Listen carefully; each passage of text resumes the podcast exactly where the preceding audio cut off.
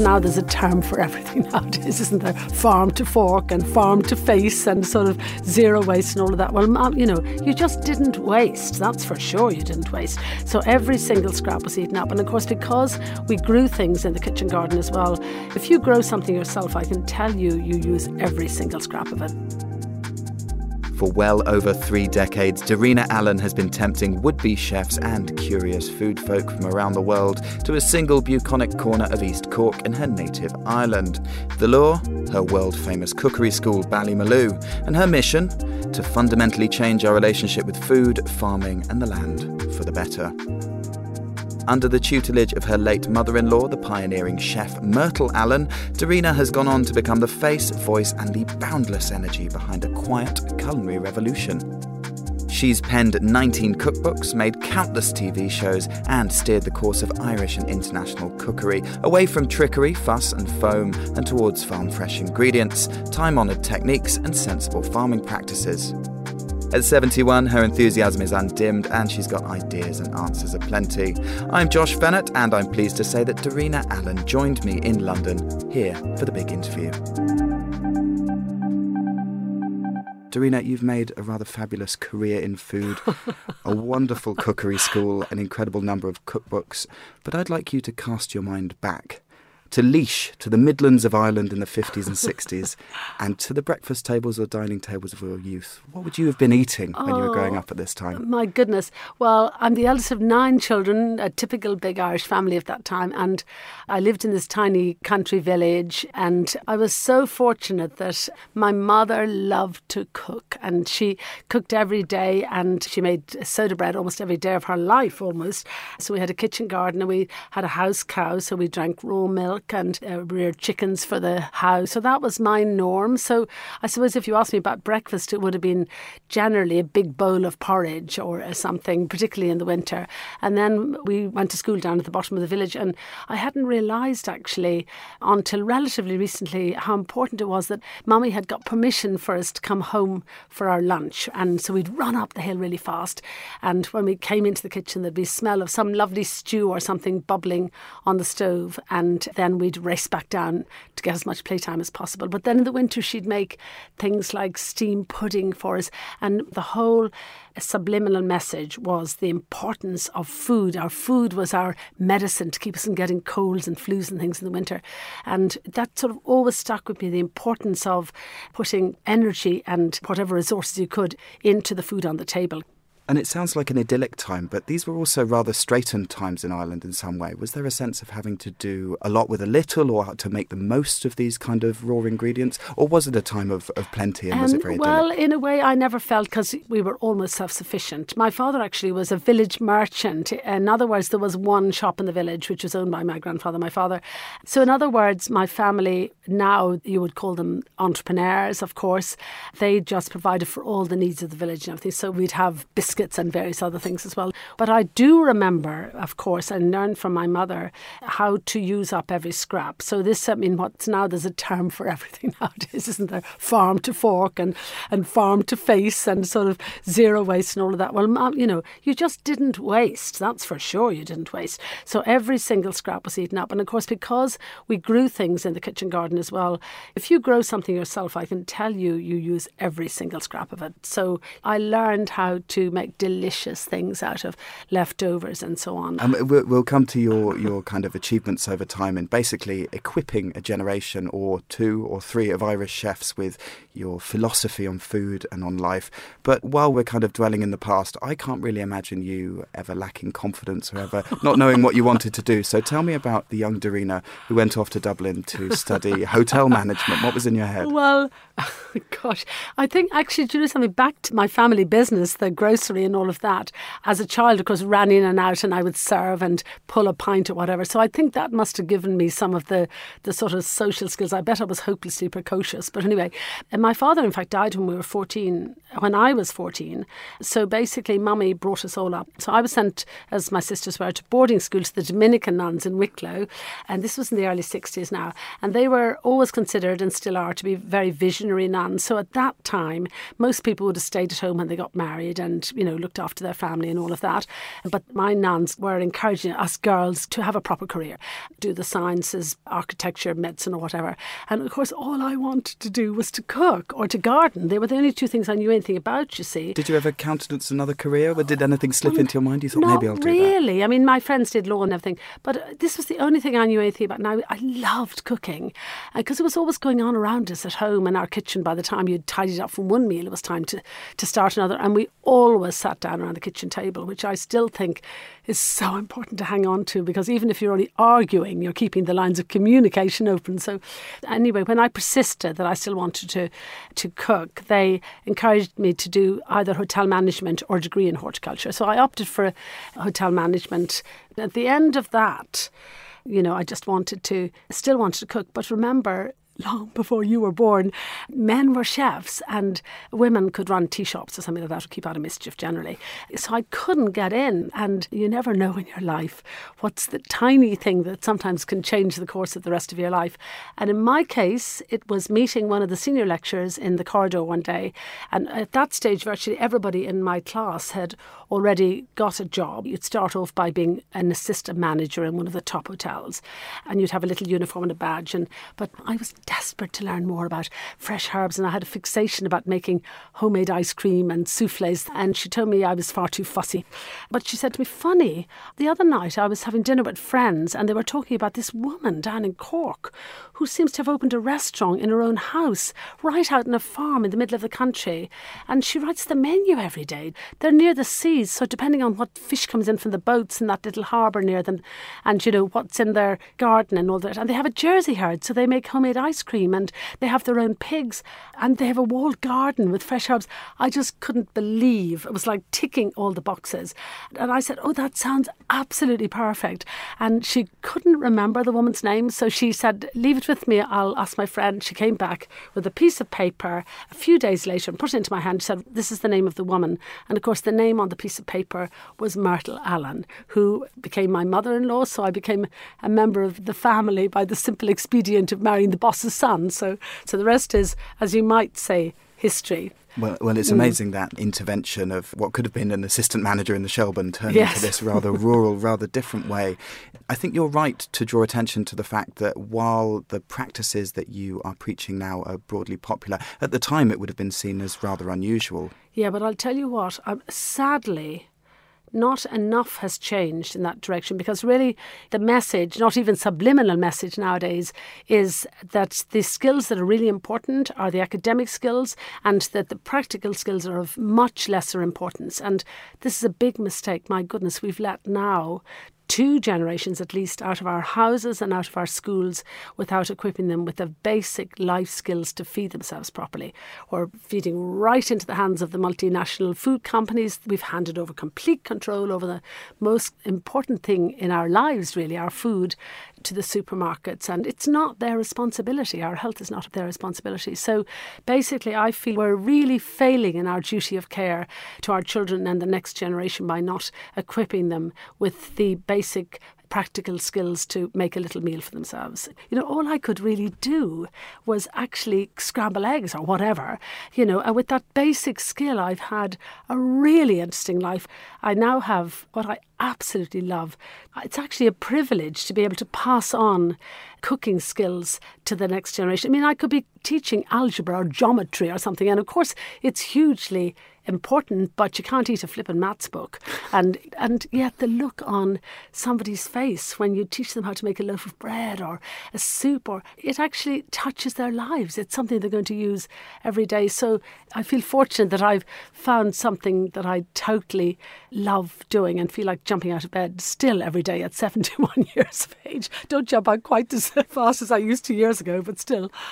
Well, I think you're, you're very humble and very generous to attribute that to luck. But obviously, the great Myrtle Allen, your mother in law, mm. and this woman that taught you so much, saw something in you or read something in that letter. How did that relationship develop? You arrive and she was immediately welcoming and kind and everything was perfect? Uh, well, For the moment I came to Ballymaloe, actually, I loved it. And Myrtle was in the kitchen all the time at that stage, and she basically reinforced all my mother's values. And actually, at hotel school, of course, it was an excellent hotel school, but we were being taught how to do things most efficiently and how to use processed foods and things that were already prepared and everything. But again, another term for this nowadays, everything, of course, was done from scratch, you know, and the menu was written depending on what was best and most beautiful that day and was all about providing a wonderful experience for the guests. So I met a sort of soulmate. I mean, how fortunate was I that our paths crossed in life? I mean, I know not everybody says that about their mother in law, but uh, she was always so supportive. When I went on to do television, write books, and everything,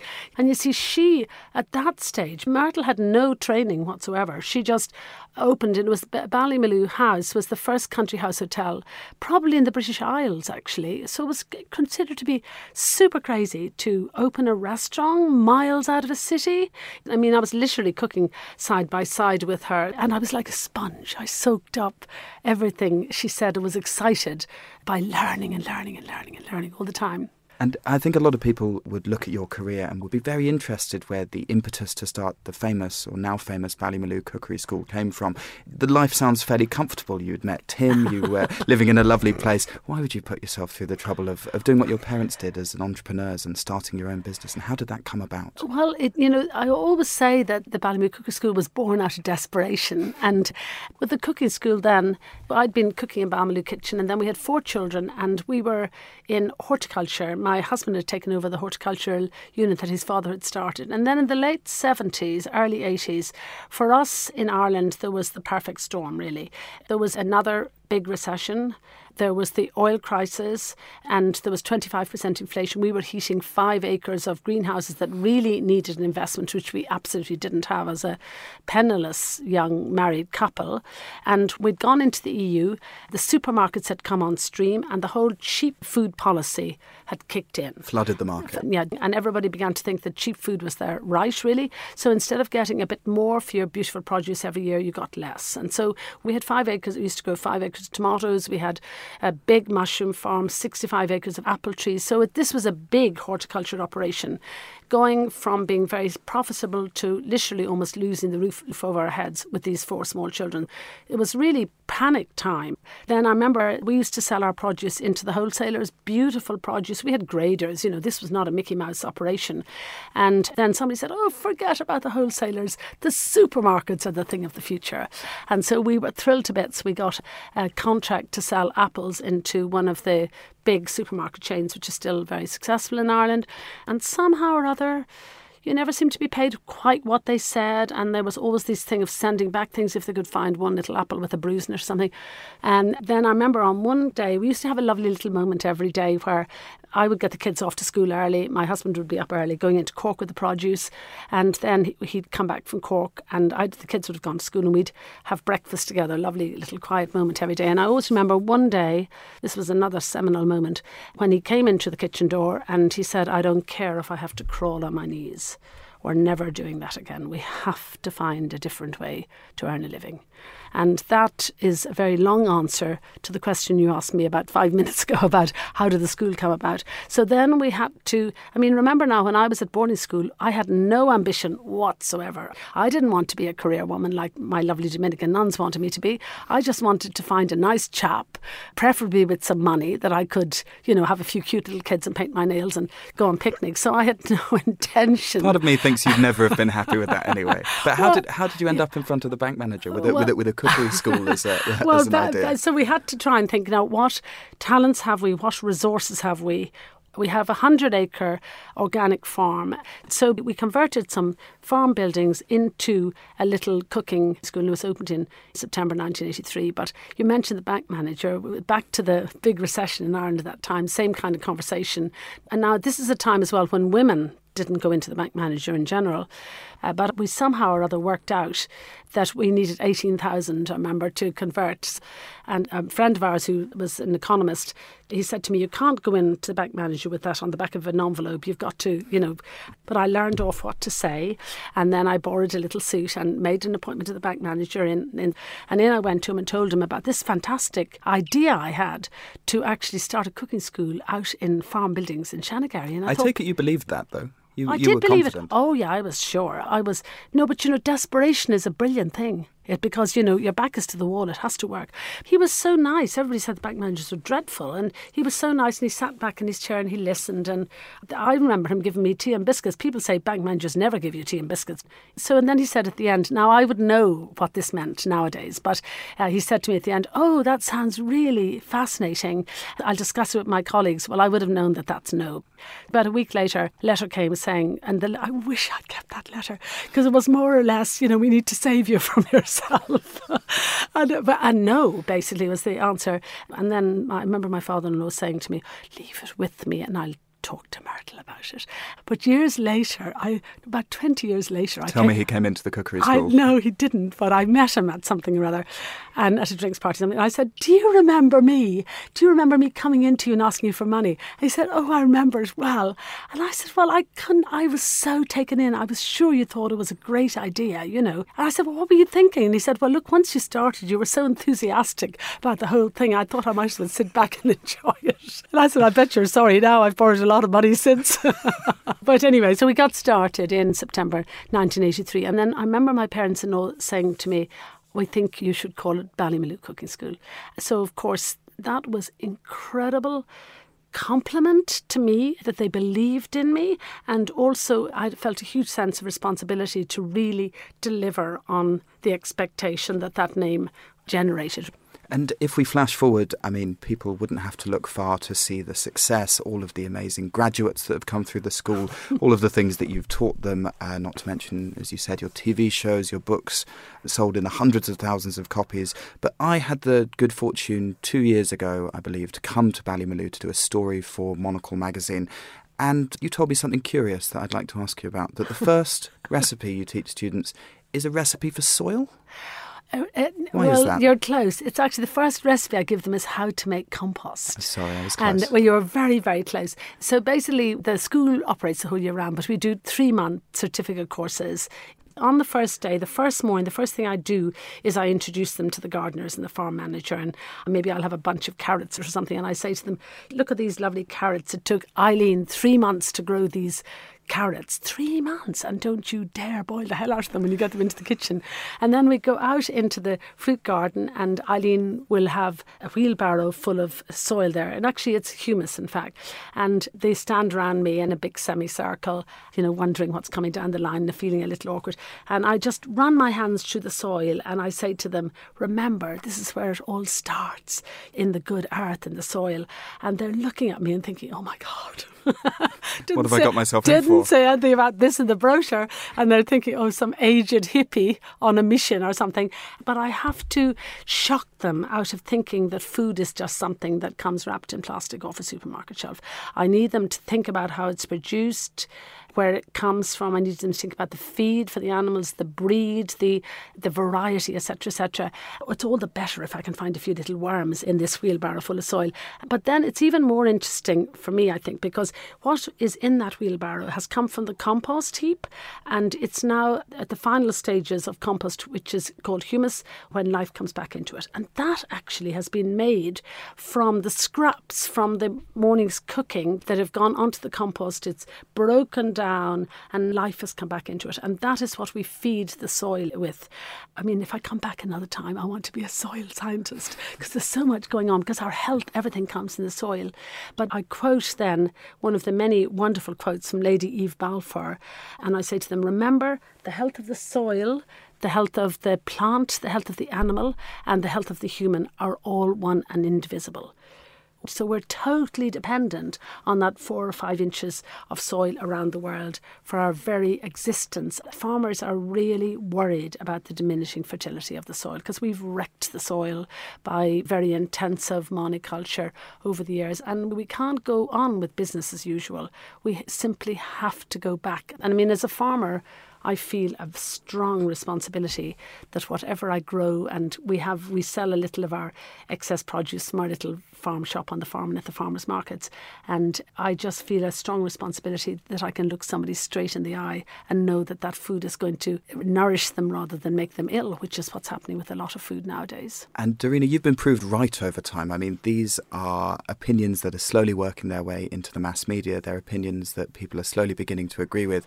But you have held this idea for a longer time. How hard has it been to convince people or to even get to this point in the debate where people countenance the health of the soil?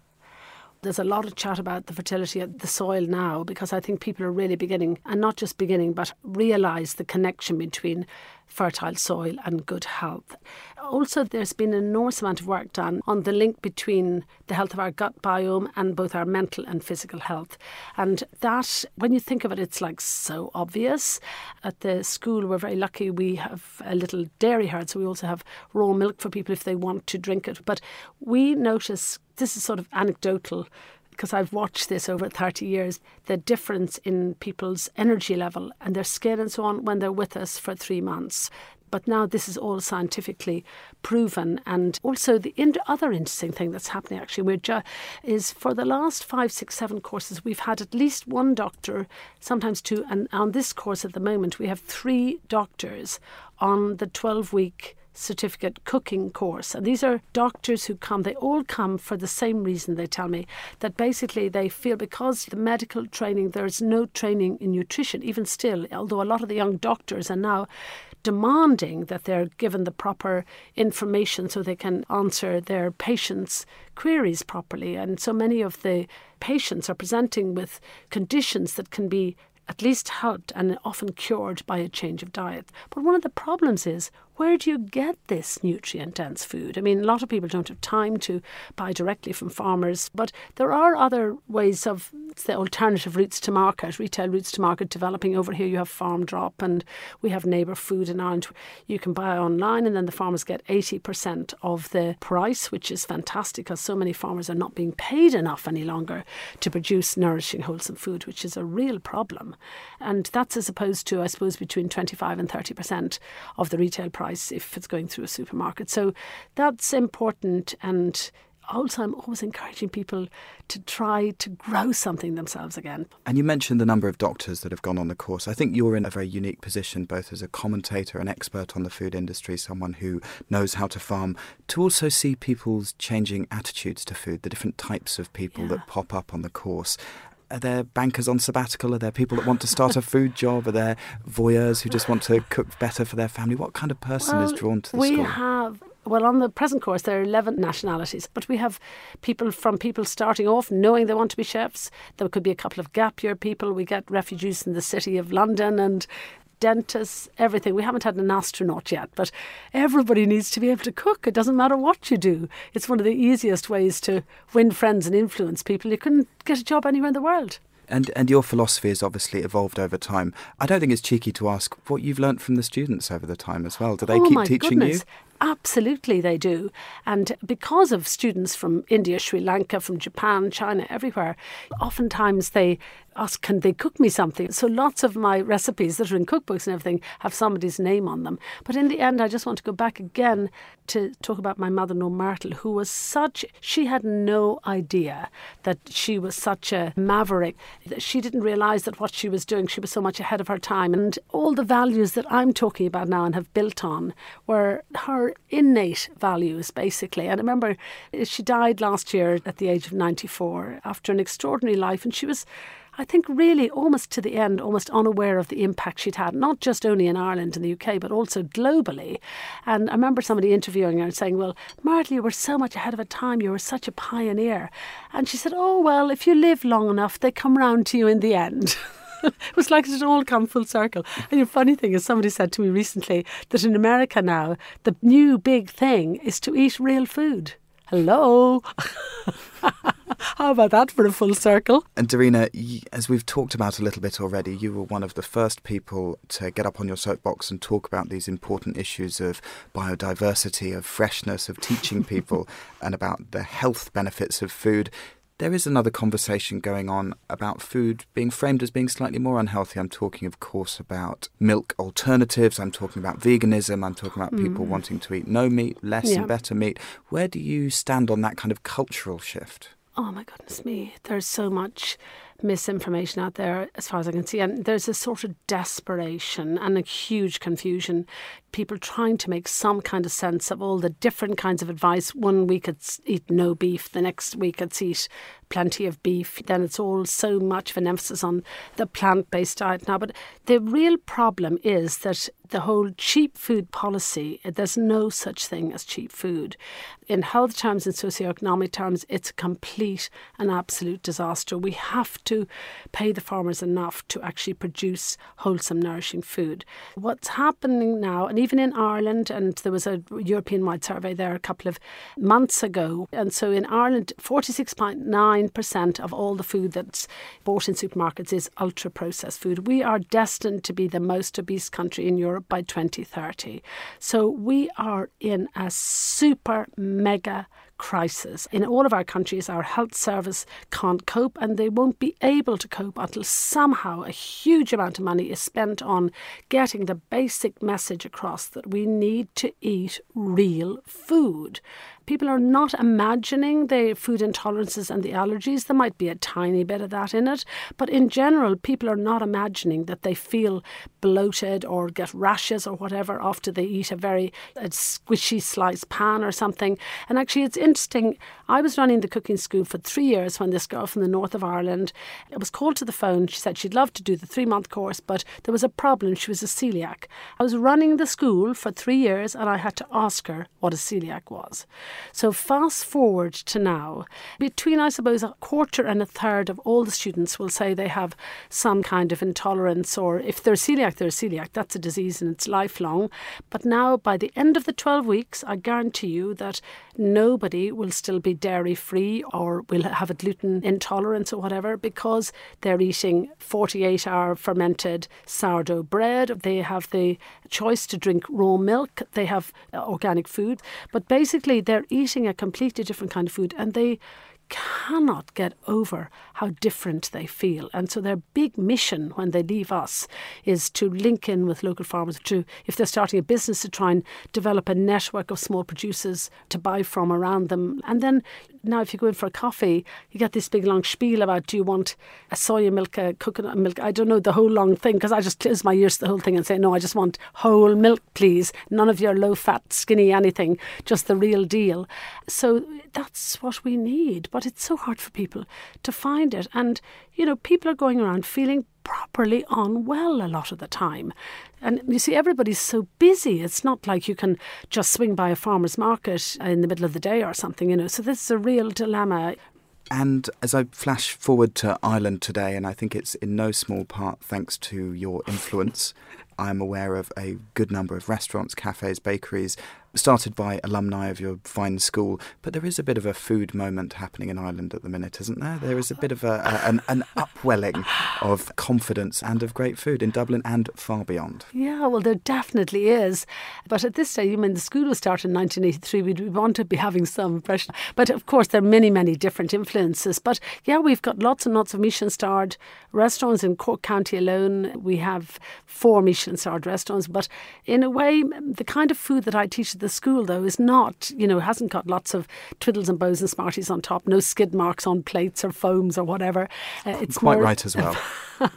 it's more simple, cooking the food very simply. But Ireland is no longer just the land of corned beef and cabbage.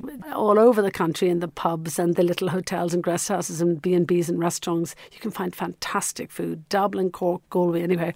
And of course, we're so blessed by nature in Ireland. We have a long growing season, a long coastline. So basically, we're very favoured by nature to produce really good quality produce. And then, as any cook or chef will tell you, it's all about about the produce.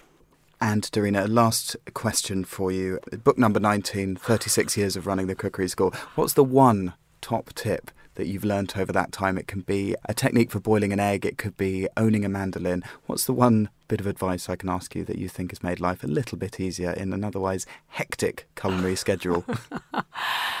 oh my goodness. I think sit down after your day's work, sit down and enjoy something at the kitchen table, whether it's just an omelette and a glass of wine.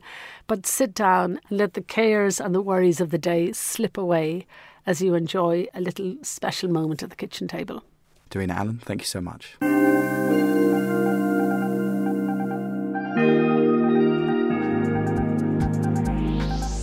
And my sincere thanks to Darina Allen. Her latest cookbook, One Pot Feeds All, is out now and published by Kyle Books. The big interview is produced and edited by Yolene Goffan. The researcher was Naomi Potter. I'm Josh Fehnert. Thank you very much for listening, and goodbye.